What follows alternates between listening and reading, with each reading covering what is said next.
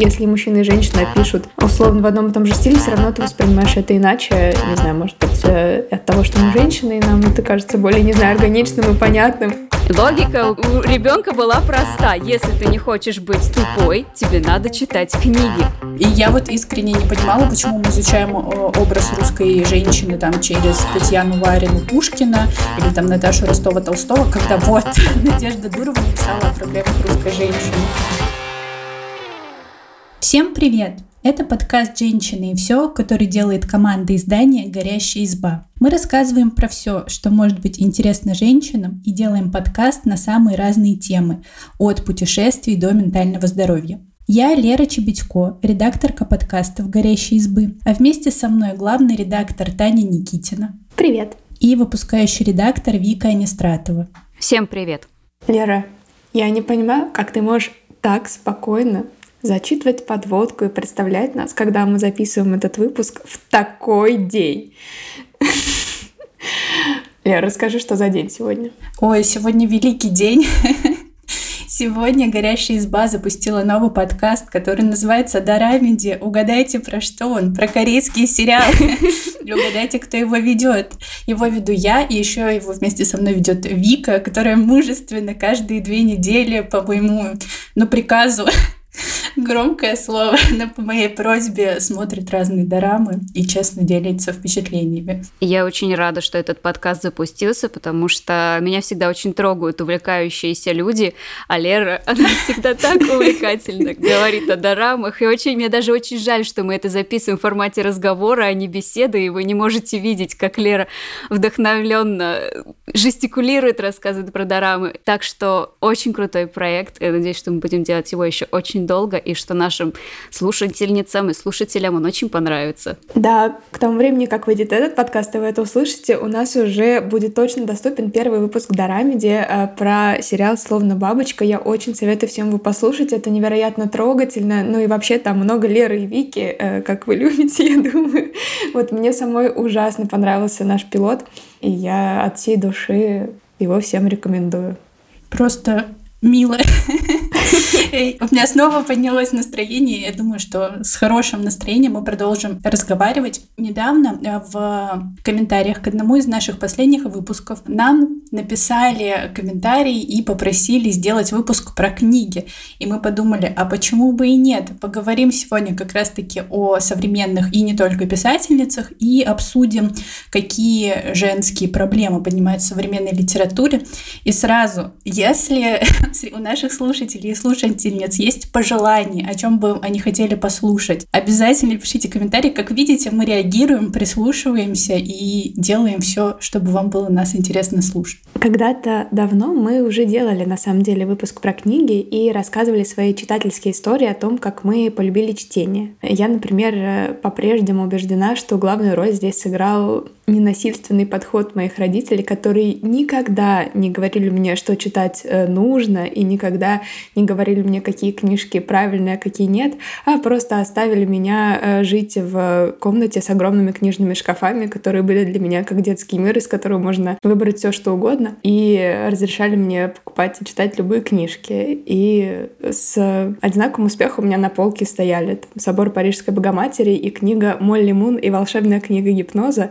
И никто мне не говорил, что одна книга — это как бы классика, а другая, ну, это какая-то э, детская ерунда. И я была уверена, что они обе очень клевые и увлекательные, и поэтому мне не было скучно никогда читать э, что-то, что считается серьезным. И мне интересно послушать, э, как это было у вас, какие ваши книжные истории. У меня на самом деле очень милая книжная история, но я, во всяком случае, ее очень люблю. Это очень забавно, но класса до пятого я как раз читала книги больше потому что надо, потому что задавали в школе. Я очень добросовестно к этому относилась, но книги как-то не вызывали у меня особого трепета. Но вот в пятом классе, я не помню даже почему, но я точно помню, что у меня в голове стрельнула четкая мысль. Я не хочу быть тупой. Логика у, у ребенка была проста. Если ты не хочешь быть тупой, тебе надо читать книги. И я такая, ха, звучит как план. Но в тот момент еще у меня даже интернета не было, и все, что у меня было на руках, это школьная библиотека, куда я как бы ходила, и там была прекрасная просто бабуля-библиотекарь, но там тоже был ассортимент очень ограничен. И что я делала? Я тогда, э, мы с сестрой выписывали журнал «Эль Girl», и там была рубрика с книжными подборками. И я, я открывала эти подборки, вырезала книжки, которые мне нравились, обложки и описания, вклеивала их в блокнотик, потом ехала в книжный магазин и с этим блокнотиком ходила и искала Ой, книги. Вика, мне просто захотелось вернуться в детство и сделать так же. Это звучит так здорово. Почему мне это не приходило в голову? А у тебя этот э, блокнотик не сохранился? Он сохранился где-то в моих детских вещах, и как раз на днях э, его выудила и подумала, боже, ну какая же я умничка. Я даже ремарка, э, я познакомилась с ремарком благодаря вот Эль Геол и вырезкам вот из этой книжечки. И да, я была из тех людей, которые считала, что Эрих Мария Ремарк это женщина, пока я не увидела его портрет в книге. Ну, а с другой стороны, как мы могли догадаться? Действительно. Лера, какова твоя история? Моя история на самом деле довольно, ну не знаю, постыдная, но я все равно люблю ее рассказывать. Короче, мои родители как раз-таки были озабочены тем, что я не очень много читаю. При этом у меня была карточка в школьной библиотеке, и она была заполнена книгами, но я их просто брала, держала две недели у себя дома, а потом возвращала. Все мы Все мы там были. Да, и все мои одноклассники вот, ты так много читаешь. И я такая, да, но на самом деле я не очень много читала. И лет в 11, может быть, 12 моя мама, не знаю, как она до этого додумалась, но она просто подложила мне «Сумерки» Стефани Майер. Вы представляете? И это, да, и это был прям, она очень ловко подгадала, что мне было там 12 лет, как раз такой возраст, когда хочется романтики. Это была книга, которую я читала реально всю ночь, первая моя такая книга. Я своим маленьким наивным мозгом верила, что однажды в моей жизни тоже появится Эдвард Каллен, и мне нужно быть очень особенной, чтобы вот он обратил на меня внимание. И я начала анализировать образ Беллы, вот что в ней, значит, такого особенного. И в книге это очень хорошо прослеживается, что она единственная, кто читает среди своих сверстников и сверстниц. И Стефани Майер прям там дает список литературы, ну там Шекспир, Джейн Остин, сестры Бронте. И я такая, ну, я буду как Белла, значит, и начала читать вот прям по списку, и все. Так случилась любовь с книгами. Меня, кстати, очень это раздражало, потому что... А я думала, что я вся такая особенная, что я люблю читать, и что мне нравится Джейн Остин, и там Шарлотта Бранте, и все такое. И тут я понимаю, что постоянно главные героини современных подростковых книг любят именно этих писательниц, и все такие особенные любят читать. Из-за этого я на какое-то время даже перестала говорить, что мне нравятся эти книги, потому что я такая, ну это какой-то мейнстрим. Блин, Лер, такая классная история. У тебя мама вообще чертовски мудрый человек. Но я бы на самом деле не стеснялась, типа вот, потому что «Сумерки» у меня на самом деле тоже был этап «Сумерки», я их тоже читала прям запоем, и у меня был запойный период с Мефодием Буслаевым, Дмитрия Емеца, вот Таня Гротер, я такая, а Мефодий Буслаев я буквально караулила книги, господи, эти времена, когда ты ждешь выход книги, просто бесценно, и хотя это такая достаточно развлекательная литература, я вообще ни капли не жалею, что я ее читала, это было замечательное время, когда я, как Лера, целую ночь проводила за книгой и вообще мне было замечательно. А вообще, раз уж мы заговорили про детство и подростковый возраст, а, были ли какие-то писательницы помимо Джейн Остин и Шарлотты Бранте, хотя если вы хотите высказать о любви к ним, я не вижу причин, чтобы это не сделать.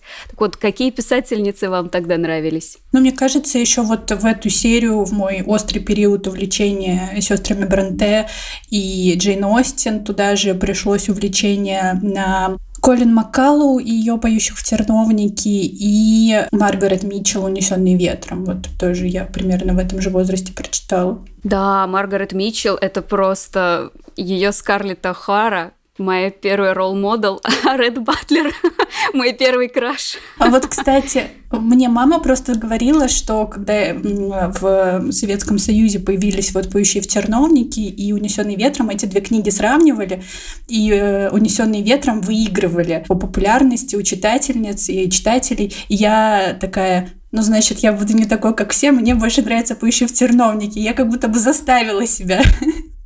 И сейчас уже не могу трезво оценить, какая из этих книг мне больше нравится. Мне, кстати, очень сложно сравнить, потому что Маргарет Митчелла я, естественно, зачитала до дыр, потому что она была у нас дома, а «Поющих терновнике» э, я прочитала очень поздно, буквально два года назад, когда мы с подружками устроили книжный клуб э, и поняли, что мы почему-то все до сих пор эту книжку не читали. Ну, конечно же, детское впечатление, когда ты просто без ума от захватывающей истории, трудно сравнить с тем, когда ты просто читаешь что-то в взрослом возрасте и такой, да, это хорошая литература.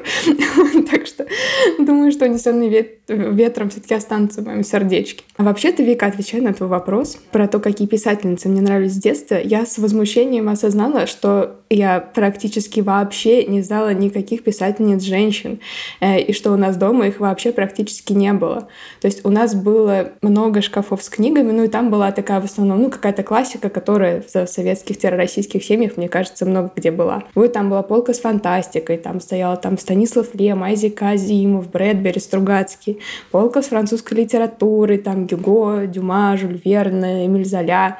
Были полки с собраниями сочинений, там был вот Ремарк, Диккенс, Джек Лондон, Толстой, Достоевский, Чехов, понятно. И все это я называю мужские имена. То есть вот это все было вокруг меня, я это читала, смотрела, и писательницы, получается, были представлены только в Серебряном веке, ну то есть э, я бы, наверное, в это время назвала Ахматову и Цветаеву, и, не знаю, все может быть.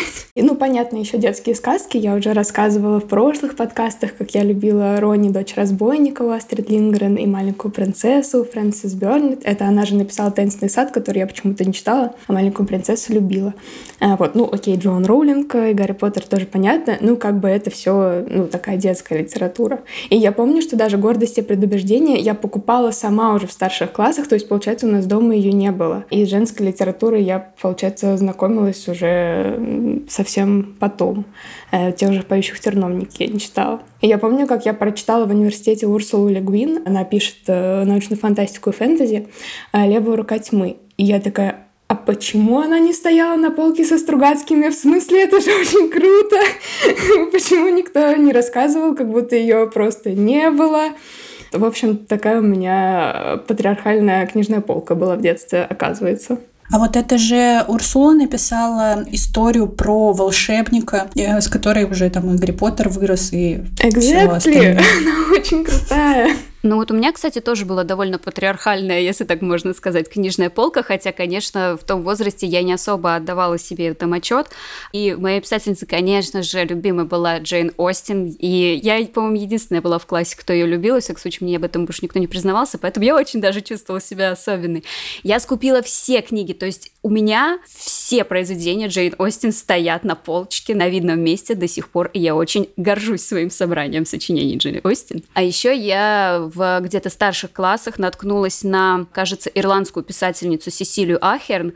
Она пишет э, романы, романтические истории. Это она написала по скриптам «Я люблю тебя», да? Да, я ее обожаю. Вот я не знаю, как ей это удается. Она, казалось бы, пишет романтические истории, но у нее при этом получается очень такое интересное и захватывающее чтиво, особенно сейчас, в последние годы она немножечко ушла от романтики. Там, например, ее книга «Подарок» просто вообще мне вышибла мозг. Она вообще не про романтику, но это просто мне... Я не знаю, это было великолепно. Я ее всю зачитывалась, и да, у меня тоже собрание сочинений Сесилии Ахерн, конечно же, есть. Я, кстати, хорошо помню. Ее какое-то время моя мама, кажется, полюбила. Она покупала ее книжки домой, я тоже их читала, я такая, вау, как нежно, как необычно, как ни на что не похоже. Да, мне очень нравились ее книги, до сих пор нравятся. Я иногда поглядываю, не выпустила ли она что-то новенькое, чтобы почитать, опять окунуться в эту милую романтичную атмосферу, еще и в атмосфере Ирландии. Ой, вообще обожаю. А еще я подумала о том, что вот в детстве у меня был период, когда я увлекалась детективами, и Несмотря ни на что, детективы Агаты Кристи мне нравились гораздо больше, чем Артура Конан Дойла. Не знаю, может, мне стоит сейчас перечитать и освежить в памяти, но почему-то вот тогда мне вот нравилось, что у Агаты Кристи всегда какой-то непредсказуемый сюжет. Никогда не знаешь, кто прав, а кто виноват. Хотя я тут как-то летом перечитала одну из ее книг, которая закончилась тем, что там герой душил главную героиню, и в конце она осталась с ним. И я такая, Агата Кристи. Что это Она еще не знала, она еще не знала. Кстати, не могу этим похвастаться. Мне нравился Артур Конан Дойл, и мне не получилось полюбить Агату Кристи, хотя в какой-то момент я такая, ой, еще огромная серия детективов, да это же просто праздник какой-то, но почему-то у меня так э, и не сложилось. Может быть, надо попробовать еще разок. Хотя после твоего рассказа я уже даже не знаю. Ну, там не все истории такие. Мне интересно, вот э, за кем уже сейчас, там, из современных писательниц вы следите, и я бы тут, знаете, хотела э, вот сказать небольшой противовес Таниным словам, наверное, когда Таня говорила про Астрид Лингрен, и она сказала, что это все вот детские истории. Вырвано из контекста. Не имела в виду, что ничего. Просто, короче, ладно. Вот, и я подумала и сразу вспомнила, что тоже в 12 лет я впервые познакомилась с такой писательницей, как Мари Пар, которая... Я так и знала, как... я так и знала, что ты про нее скажешь. Я просто обожаю ее «Вафельное сердце» и Тоню Глимердал. И я читала их уже, когда не была ребенком.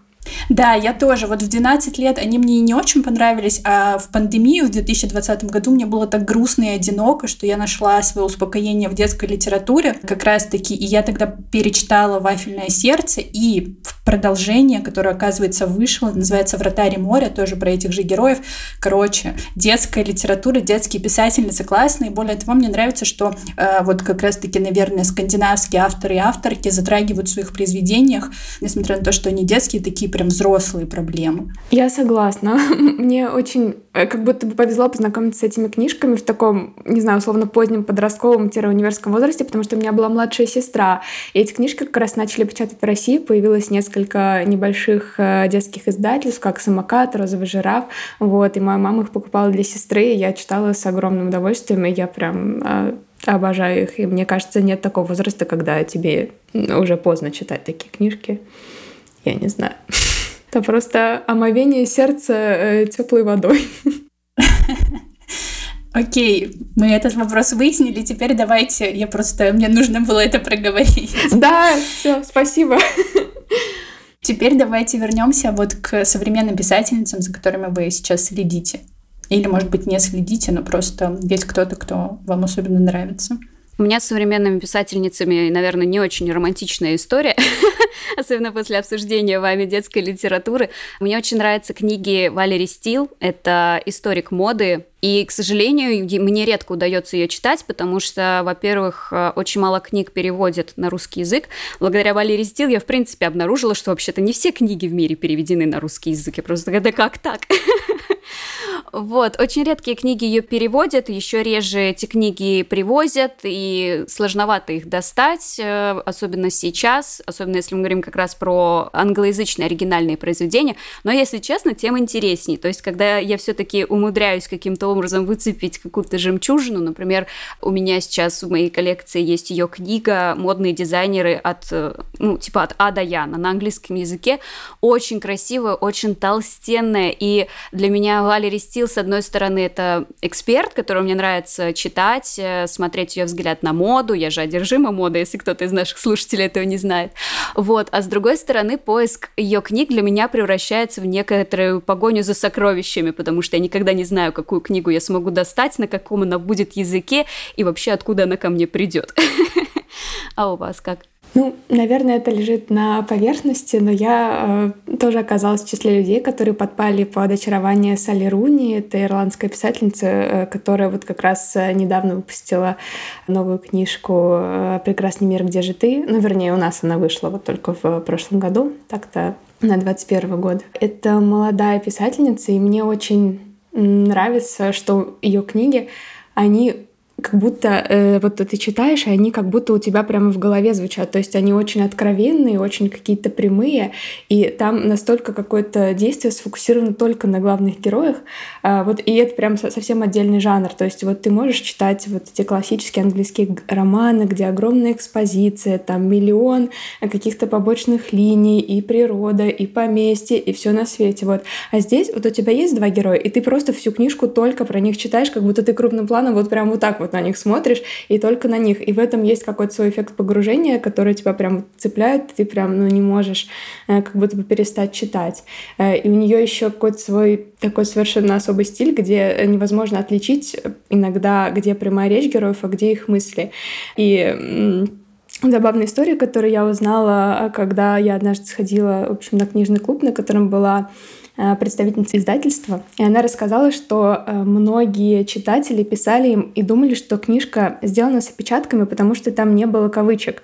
То есть она была так написана, э, что там была вроде прямая речь, а потом вроде мысли, и там не было никаких вот этих черточек и штучек, и все такие ребята, кажется, вы в типографии где-то ошиблись, а они такие нет, это авторский стиль, и Салли Руни очень внимательно следит, чтобы на других языках тоже так было сделано, потому что она хочет именно добиться такого эффекта, что э, неотделимы мысли и слова, и все как будто вот варится в таком одном как котле. У нее пока вышло так три книжки, э, вот, и еще это первая писательница, у которой я прочитала книжку на английском до конца. Я, в принципе, люблю читать на английском, но, если честно, я постоянно все бросаю. И у меня довольно много книг, которые я купила, когда я куда-то поехала, и такая, уф, э, я такая классная, куплю книжку и буду читать ее в самолете, и я набросала, мне кажется, штук 10 разных романов, и вот впервые в прошлом году я дочитала прям до последней точки. А остальные мои любимые писательницы пишут книги очень редко. Например, Донна Тарт пишет, мне кажется, по книге раз в 10 лет. Поэтому все, что мне остается, это только перечитывать мою любимую книжку «Тайная история» и всем ее советовать. Вот, кстати, про Салли Руни э, забавно, что когда там, например, я ее только для себя открыла и вообще гуглила, кто она такая, э, я часто видела, что ее там сравнивают с Селлинджером, и называют Селлинджер для миллениалов, что мне, конечно же, не очень нравится. Но сейчас, когда я там по работе мне нужно смотреть всякие новинки книжных издательств, и любые произведения российских э, писателей там в формате Янка Дал всегда подписывают, что в стиле Сани Рунь. Э, все, Сали Руни, да. Она заменила Селлинджера. Но я не скажу, что есть прям какие-то писательницы, за которыми я слежу. Я очень много смотрю разных книжных блогеров и читаю книжные каналы в Телеграме, поэтому, естественно, я там читала «Неаполитанский квартет», который я очень люблю, читала «Голландский дом», тоже очень классная Который книга. еще и так красиво оформлен, боже. Да, Обожаю э, смотреть э, на полку. В общем, так происходит, что я заинтересовываюсь какой-нибудь писательницей. Например, я открыла там для себя книгу «Жареные зеленые помидоры в кафе Полустанок». Я очень ее люблю перечитывать летом, но этой зимой я у Фенни Флет не хотела купить какую-нибудь уютную книжку и увидела полку вот с э, книжками Фенни Флет, и там я такая, ну, жареные зеленые помидоры мне понравились, может, я попробую прочитать что-нибудь еще, и я купила книгу «Рождество и красный кардинал» оригинал, и, честно сказать, уже не то. Мне кажется, что у каждого автора и авторки есть какое-то произведение, апогей творчества, и вот если ты с ним познакомился, то остальное тебе уже не так сильно нравится. У меня, кстати, такой эффект был с Хани Нагихары, которая э, «Маленькая жизнь», вот, а потом она выпустила роман «Люди среди деревьев», и он как будто был вообще другой. И у Хани Нагихары как раз сейчас вышла третья книга, и вот я думаю, мне стоит ее заказать, и мне понравится как «Маленькая жизнь», или это будет так же странно, как люди среди деревьев. Мне даже немного страшно. Ну так вот, к слову о новинках. Мы с вами каждый месяц готовим список книжных новинок. Уже, кажется, полгода или даже больше. А есть ли какие-то тенденции, особенно касаемо женской повестки, которые нам, конечно же, интересны больше других, которые вы замечали в книгах, которые сейчас выходят? Что вам бросилось в глаза? Я действительно заметила, даже за то короткое время, которое мы э, делаем новинки, ну, относительно короткая. Те книги, во всяком случае, которые мне попадаются в руки на обзор, это как будто вот знаете, восстановление исторической справедливости в отношении женщин. Э, я, видимо, в силу своей как бы профдеформации больше обращаю внимание не столько на художественные произведения, сколько на, ну, что называется там научпоп. И я заметила, что стало очень много книг, ну, гораздо больше, которые переосмысливают э, роль женщин в мире. Вот, например, из последнего, что мне сразу приходит в голову, это э, книга про женщин-ученых, про которых в, свое время забыли абсолютно, а они действительно делали что-то значимое и классное, без чего наш мир не был бы таким, как он сейчас. И авторы возвращают вот эту историческую справедливость, когда рассказывают нам, что были женщины-ученые, каждый теперь мужчина, который посмеет подойти ко мне и сказать, что кроме Марии Кюри не было женщин-ученых, я просто схвачу его за затылок и макну лицом в книгу про великих женщин-ученых. Слушай, а мне еще нравится, что эта историческая справедливость восстанавливается не только для реальной истории, но и для вымысла. Э, ведь, э, к примеру, есть целая плеяда э, книг, в которых переосмысляются античные сюжеты, которые всегда были про мужчин, но на этот раз от лица женщины. Вот, например, у Маргарет это вот есть Пенелопиада, которая про Пенелопу, жену Одиссея, но только не глазами Одиссея, который вернулся, и 20 лет его не было, а о том, что с ней 20 лет эти происходило, о чем она думала, что планировала. Или там есть «Безмолвие девушек» о Троянской войне, которая написана э, не про великих героев, Ахилла и так далее, которые э, славно сражались, а написана от лица царевны Брисеиды, которая этим Ахиллом была захвачена в плен, и все это время войны была его рабой и наложницей. Э, или про Церцею. Так, ну, короче, я могу перечислять бесконечно, их действительно очень много, и, по-моему, это просто ну, гениальная серия, которая помогает э, вот э, male gaze превратить в female gaze и, значит, э, понять, что история действительно очень патриархально писана. Да, есть еще целый жанр ритейлинга, который в том числе пересматривает э, сюжеты сказочные, где принцы и принцессы меняются местами, и принцесса оказывается той, кто спасает своего любимого мужчину. И это тоже, кстати, очень классно. И мне кажется, что в своем подростковом возрасте я не натыкалась на подобные переписывания э, сказочных историй. Ну и на самом деле я еще заметила, что в художественной литературе все-таки сейчас тенденция, что это обязательно какие-то сильные героини, э, которые там уже больше не подчиняются патриархальным условиям, бросают вызов обществу. И я также заметила, что очень многих э, писательниц, которые раньше не переводили, сейчас переводят. Да, я как раз об этом хотела сказать, что до нас доходит, ну или, может быть, мне так начало казаться, гораздо больше книг о судьбе женщин в самых разных уголках мира. Э, то есть вот мы очень долго, когда там в подростковом возрасте и так далее, читали и перечитывали истории о женщинах там 18, 19, 20 века в Европе. То есть, окей, мы знаем, какие были проблемы у дворянок во Франции, Англии России. Это все нам знакомо и понятно, и мы это много раз пережили. А вот, э, может быть, помните, какой громкой новинкой был э, роман э, «Персиполис», комикс иранской писательницы Марджан Сатрапи о ее взрослении юности в Иране во время исламской революции. Какой это был такой глоток какого-то свежего воздуха. Вот. А недавно вышел ее еще один комикс «Вышивки», тоже о жизни женщин в Иране. А, например, совсем недавно вот среди по мартовских новинок а, была книжка Исабель Альенде «Виолетта» о жизни женщины а, в Южной Америке, которая вдохновлена историей матери, которая родилась в Чили. Э, в общем, и мне кажется, что почти каждый месяц э, выходит э, что-то такое, и их действительно стало больше, и мы гораздо шире можем посмотреть посмотреть и на прошлое, и на настоящее в самых-самых разных культурах. Да, я как раз сейчас читаю, тоже новинка в этом году. А, сейчас выходят книги Оливии Мэннинг, «Балканская трилогия» про Вторую мировую войну. Вышло уже две книги, э, вот в марте вторая часть вышла, но я пока еще на первой, вторую я так бегло просмотрела круто. На моей памяти э, это вот первый раз я читаю, ну ладно, может быть не первый, но женщин, которые пишут про войну гораздо меньше, чем мужчины. То есть мы там все читали ремарках, Хемингуэя в свое время и так далее.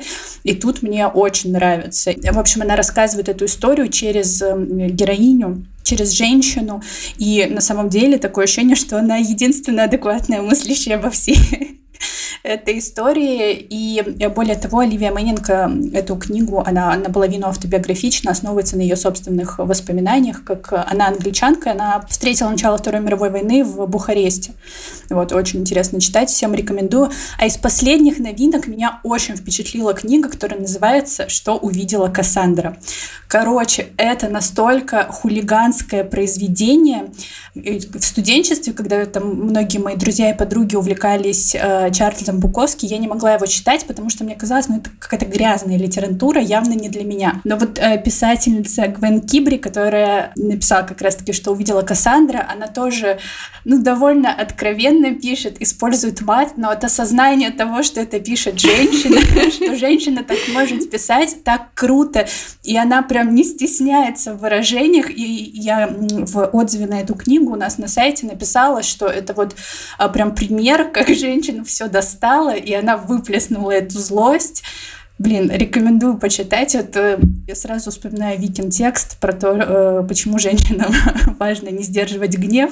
Вот как раз-таки эта книга про это. Мне кажется, мы тут как раз затронули вот то самое понятие, э, такое как женское письмо. Э, то есть то же самое, что и фем-оптика в кино. И особый взгляд на проблематику, которая поднимается в литературе, и как будто бы другой язык, но и как будто бы другое впечатление. То есть, мне кажется, ты верно заметила, что если мужчина и женщина пишут условно в одном и том же стиле, все равно ты воспринимаешь это иначе. Не знаю, может быть, э, от того, что мы женщины, и нам это кажется более, не знаю, органичным и понятным, и мы видим в этом какую-то правду. Э, не знаю. Хотя интересно, что вот, например, вы когда читали Ремарка и думали, что он женщина, а потом узнали, что он мужчина, изменилось ли ваше восприятие его книг? Но я как раз, когда читала Ремарка, я уже знала, что он мужчина, потому что уже эти мемы в интернете ходили. У меня не было под рукой мемов в интернете, но я, собственно, взяла книгу в книжном магазине. Такая, вот она, ремарк. Открывая первую страницу, там на меня смотрит такой импозантный мужчина. Тут такая, а ой. Ну, у меня, например, мне кажется, сбита какая-то такая оптика на женский взгляд. Я очень честно пыталась к нашему э, выпуску поразмышлять, нахожу ли я какие-то различия. Но вот, наверное, когда Лера рассказывала про книгу «Что увидела Кассандра», я согласна с тем, что женские книги как будто более сглаженные э, на фоне мужских. То есть на книгах, написанными мужчинами, чаще всего можно встретить фразу, например, «содержит нецензурную брань». Хотя я считаю, что нецензурная брань одинаково принадлежит и женщинам, и мужчинам, и как бы нет в ней ничего постыдного. Вот, наверное, я вот это отмечу. Но, конечно, чем дольше я читаю истории, особенно истории, рассказанные написанные женщинами, и учитывая, что я работаю в издании, которое обращает внимание на проблемы женщин, я уже немножко подмечаю, скажем так, трудности, с которыми сталкивались женщины, особенно которые жили в предыдущих веках. И они вроде пишут о своей жизни как вот о чем-то обыденном. И это довольно известные женщины, довольно прогрессивные для своего времени. Но я читаю, думаю, боже, если бы она сейчас вот посмотрела на свою жизнь вот с, с этой позиции 21 века, она бы, наверное, удивилась, как она считала себя свободной, владеющей всем, а она владела вот всего лишь вот стольким от того, что как бы есть у женщин сейчас и что еще будет обязательно в будущем. Ну вот, кстати, про проблемы. Я когда-то готовила для избы текст про э, писательниц 19 века, моя лучшая работа, которой я очень горжусь. И, э, и в рамках этого текста я прочитала небольшую э, повесть Надежды Дуровой, которая называлась «История одной любви», э, про девушку, которая столкнулась с ну, натурально она была дворянкой, она столкнулась с домашним насилием, и, а позже виктим-блеймингом. И я такая, как это современно? А книга написана в первой половине там, 19 века. И я вот искренне не понимала, почему мы изучаем э, образ русской женщины там через Татьяну Ларину Пушкина или там Наташу Ростова-Толстого, когда вот Надежда Дурова написала о проблемах русской женщины. Вообще, почему мало говорили в школе про Надежду Дурову, я не понимаю. Я не узнала чисто случайно, когда смотрела гусарскую балладу, и мама мне такая, а ты знаешь, что, ну, вроде как это отрицается, но действительно была такая кавалерист-девица. Я просто говорю, что? В тему нашего обсуждения, кстати, вечный вопрос столкновения жанров. Вот что предпочитаете, например, науч-поп или художественную литературу? А еще есть у нас, кстати, биографии, а есть и выдуманные истории. Вот что вообще вы любите с особым трепетом. Мне кажется, в последнее время я часто слышала мнение, и вот Ксюша Дукалис, например, которая мне очень нравится, его транслирует, что за историями нужно идти в кино, а за знаниями в книге. И вот это совсем не моя история, потому что я не могу читать научно-популярные книги. Ну, то есть, естественно, я читала там э, «Невидимых женщин», э, «Что хочет женщина», «Миф о красоте», вот эту всю феминистскую базу. Но, честно, мне очень сложно воспринимать науч-поп, и мне гораздо там удобнее и понятнее посмотреть документальный фильм. А вот художественная литература прям в самое сердечко. Но единственный такой научпоп ну, биография, которая мне понравилась, как ни странно, написанная женщиной э, Сьюзен Нейпер, называется «Волшебные миры Хаяо Миядзаки», про аниме Хаяо Миядзаки. У меня есть несколько книг про аниме на книжной полке, но все они такие скучные, что я с трудом через них пробираюсь, а вот именно это мне очень нравилось, и я ее на одном дыхании прочитала. Лера, я просто на сто процентов с тобой. Если честно, я вообще не уверена, что я в жизни дочитала хотя бы одну научно-популярную книгу, и у меня огромное просто белое пятно вот там, где все биографии и, короче, весь научпоп. Э, я, мне кажется, читаю только художку, я ее очень люблю, хотя научпоп, он такой весь красивый, и настолько мероприятий по нему, и такой он классный на выставках, вот, но а я такие книжки иногда покупаю, но, если честно, практически никогда не читаю. Не знаю, проблема ли это, которую нужно решать, и или, или можно не переживать об этом. Мне кажется, это просто потому, что у меня с детства закрепилось отношение к чтению как ну, к какому-то отдыху. То есть то, от чего ты просто получаешь наслаждение, уносишься фантазиями в какие-то бесконечные миры. Вот, ну и мне просто, да, меня не затягивает научпоп, не могу его долго читать. Вот, но к счастью. Вика, я знаю, что тебе есть что сказать. Давай за всех нас реабилитируйся. Мне есть что сказать. Вообще у меня, если честно, одержимость периодами разных жанров. То есть в школе, университете я читала художку, а вот как раз в ковидные годы я читала очень много научпопа. Я прям им учитывалась от корки до корки. Особенно мне нравится книга «Хлопок одной ладонью». Это писатель-мужчина, чью фамилию, честно, не помню, но название книги «Хлопок одной ладонью». И он очень здорово рассказывает про устройство, ну, типа, как мы появились просто. И это все написано таким простым языком, просто вот обожаю. Вот, но да, а потом у меня случилась любовь к биографиям, и это было просто случайно. Я гуляла по Москве, я прошла мимо витрины, вдруг остановилась, повернулась, а там еще такая очень мило ламповая оформленная витрина, вот как, знаете, как в старые времена. Там стояла книга Джейн Биркин «Дневник обезьянки». Я видела у тебя в запрещенной социальной сети в сторис эту фотографию, я помню, как ты это сфоткала.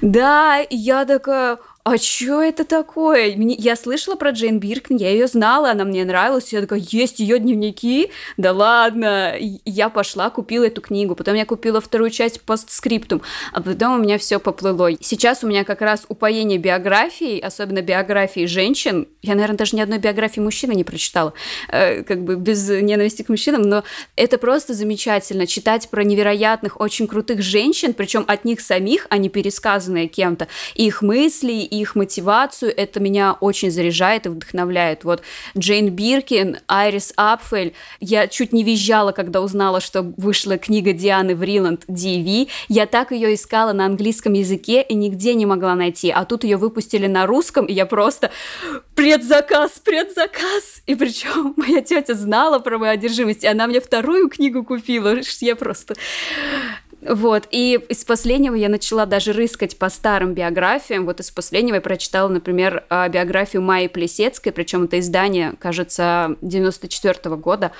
Боже мой, читать про великолепных женщин устами самих этих женщин – это редкое удовольствие, которое я всем советую хотя бы однажды попробовать. Вот, кстати, про уста женщин. Э, кажется, я увидела это у Вики, но я, может быть, не права. Короче, я увидела книгу Алены Долецкой про Алену Долецкую, которая э, ее же сама и озвучила. Возможно, не жизнь, а сказка. Да. И, может быть, я увидела это у тебя, и ты так сильно ее разрекламировала, что я такая, ну, надо прочитать прочитать, а лучше послушать, она же сама ее озвучивает. Я скачала, я прям выделила время, что я пойду гулять и буду ее слушать, но мой план провалился. Я ушла в свои мысли, у Алены Долецкой прекрасный голос, но я просто в который раз убедилась, к сожалению, что вот биографии не читать, не слушать, это не мое. Мне очень нравится делать это в формате статей. И все имена, которые Вика назвала, я на самом деле очень хорошо знаю, потому что Вика пишет о них в своих статьях.